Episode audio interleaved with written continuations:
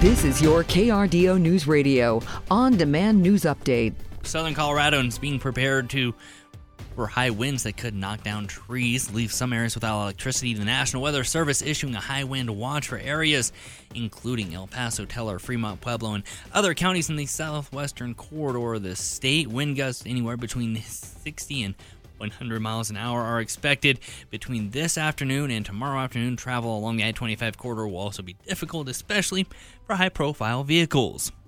Members of the clergy now standing watch over the Club Q memorial, making sure everyone feels safe to grieve. Colorado Springs police say an anti LGBTQ protester was yelling at people at that memorial over the weekend. Claudia Aguilar, one of the pro- one of the pastors, volunteering her time, standing watch for hours yesterday, joined by other pastors who are coming in and out in shifts. All of them want to make sure that those in attendance can pay their respect and receive spiritual support, knowing that they are protected.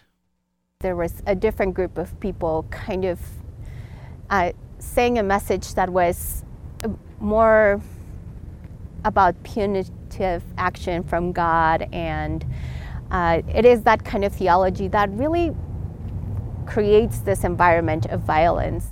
Religious leaders say they will continue to take shifts as long as they see a need. Mental health experts here in southern Colorado are preparing for more calls from people seeking help in the wake of the Club Q shooting. Right now, Rocky Mountain Crisis has 230 employees ready to answer calls 24 hours a day. However, they're preparing to up that number as more people will begin to use their service as they continue to grieve the impact of that shooting. Typically, Rocky Mountain Crisis has about 20,000 calls a month. CEO Bev Marquez believes that by mid December, that number will increase significantly from people who are indirectly impacted by the shooting those are the calls that we start to get earlier is i'm concerned about perhaps my child who is in the lgbtq community. What can i say? Should i check in? Would it make it worse Currently, of the 230 employees at Rocky Mountain Crisis, 70% of them are handling crisis calls. New terrorism bulletin issued by the Department of Homeland Security says the recent mass shooting here in Colorado Springs, yet another example of rising extremist views. We have more now with KRDO's Bren Carming. The bulletin issued yesterday says the suspect in the deadly shooting at Club Q is being praised by extremists in forums known for racially or ethnically motivated violent content. The bulletin also noted that the ongoing threat to faith based communities, mentioning recent threats to Jewish synagogues. The bulletin urges possible targets of extremist violence to be prepared and asks anyone who might have information about potential threats to contact law enforcement. Bryn Carmen, KRDO News Radio. The Pueblo Hospital, along with four security guards, being sued over the death of a man who refused to leave the hospital's waiting room while waiting for a ride. The widow of Matthew Jones announced a lawsuit against Catholic Health Initiatives Colorado, owner of Centura Health, St. Mary Corwin Hospital, and the four guards involved in that death. Civil attorney Jason Jordan says that Jones refused to leave the waiting room in February of last year due to cold temperatures. We're talking about a man who is standing in shorts and a t shirt who has just been discharged from the hospital where he went to seek care and they want to force him outside into 19 degree weather. He's waiting for a ride, and four security guards come out of nowhere and approach him and attack him.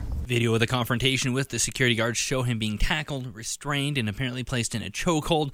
The lawsuit accuses the hospital of lying to investigators, falsifying evidence, threatening witnesses, and failing to properly train those security guards. Lawyers for Jones's widow say they expect a jury verdict in excess of $100 million.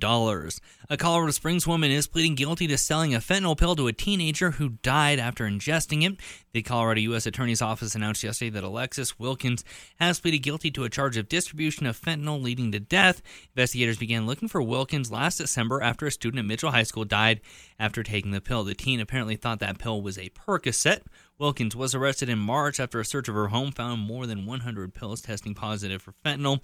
Wilkins now facing a sentence of 20 years to life in prison following that guilty plea yesterday. And 2022 is now the deadliest year in Colorado Springs on the roads. Police say that Rondell Wynn became the city's 52nd traffic fatality this year when he was hit by a vehicle on November 14th. This is the second time in three years that Colorado Springs has broken its record for deaths on area roadways. Authorities are urging drivers to slow down and drive safe to avoid further tragedy. It's a mild day out there. Most of the day part will be quite pleasant, but we are watching the front move through during those afternoon, evening hours which will kick up those winds. High wind warnings now in effect. In and around the southeastern mountains, gust up to 100 miles per hour. This does include that southern I 25 corridor. Other portions of that I 25 corridor, Colorado Springs, Pueblo looks like gusts going to stay anywhere between 60 and 70 miles per hour. Again, the peak of this event is going to be tonight in those overnight hours into that Friday morning commute, so do plan on some power outages and difficult travel by Friday morning. From the Storm Tracker 13 Weather Center, I'm meteorologist Joe Rook. Get news, traffic, weather live on KRDO's morning news weekday mornings from 5 to 9. KRDO's afternoon news weekday afternoons from 4 to 7. On KRDO News Radio or anytime at krdo.com.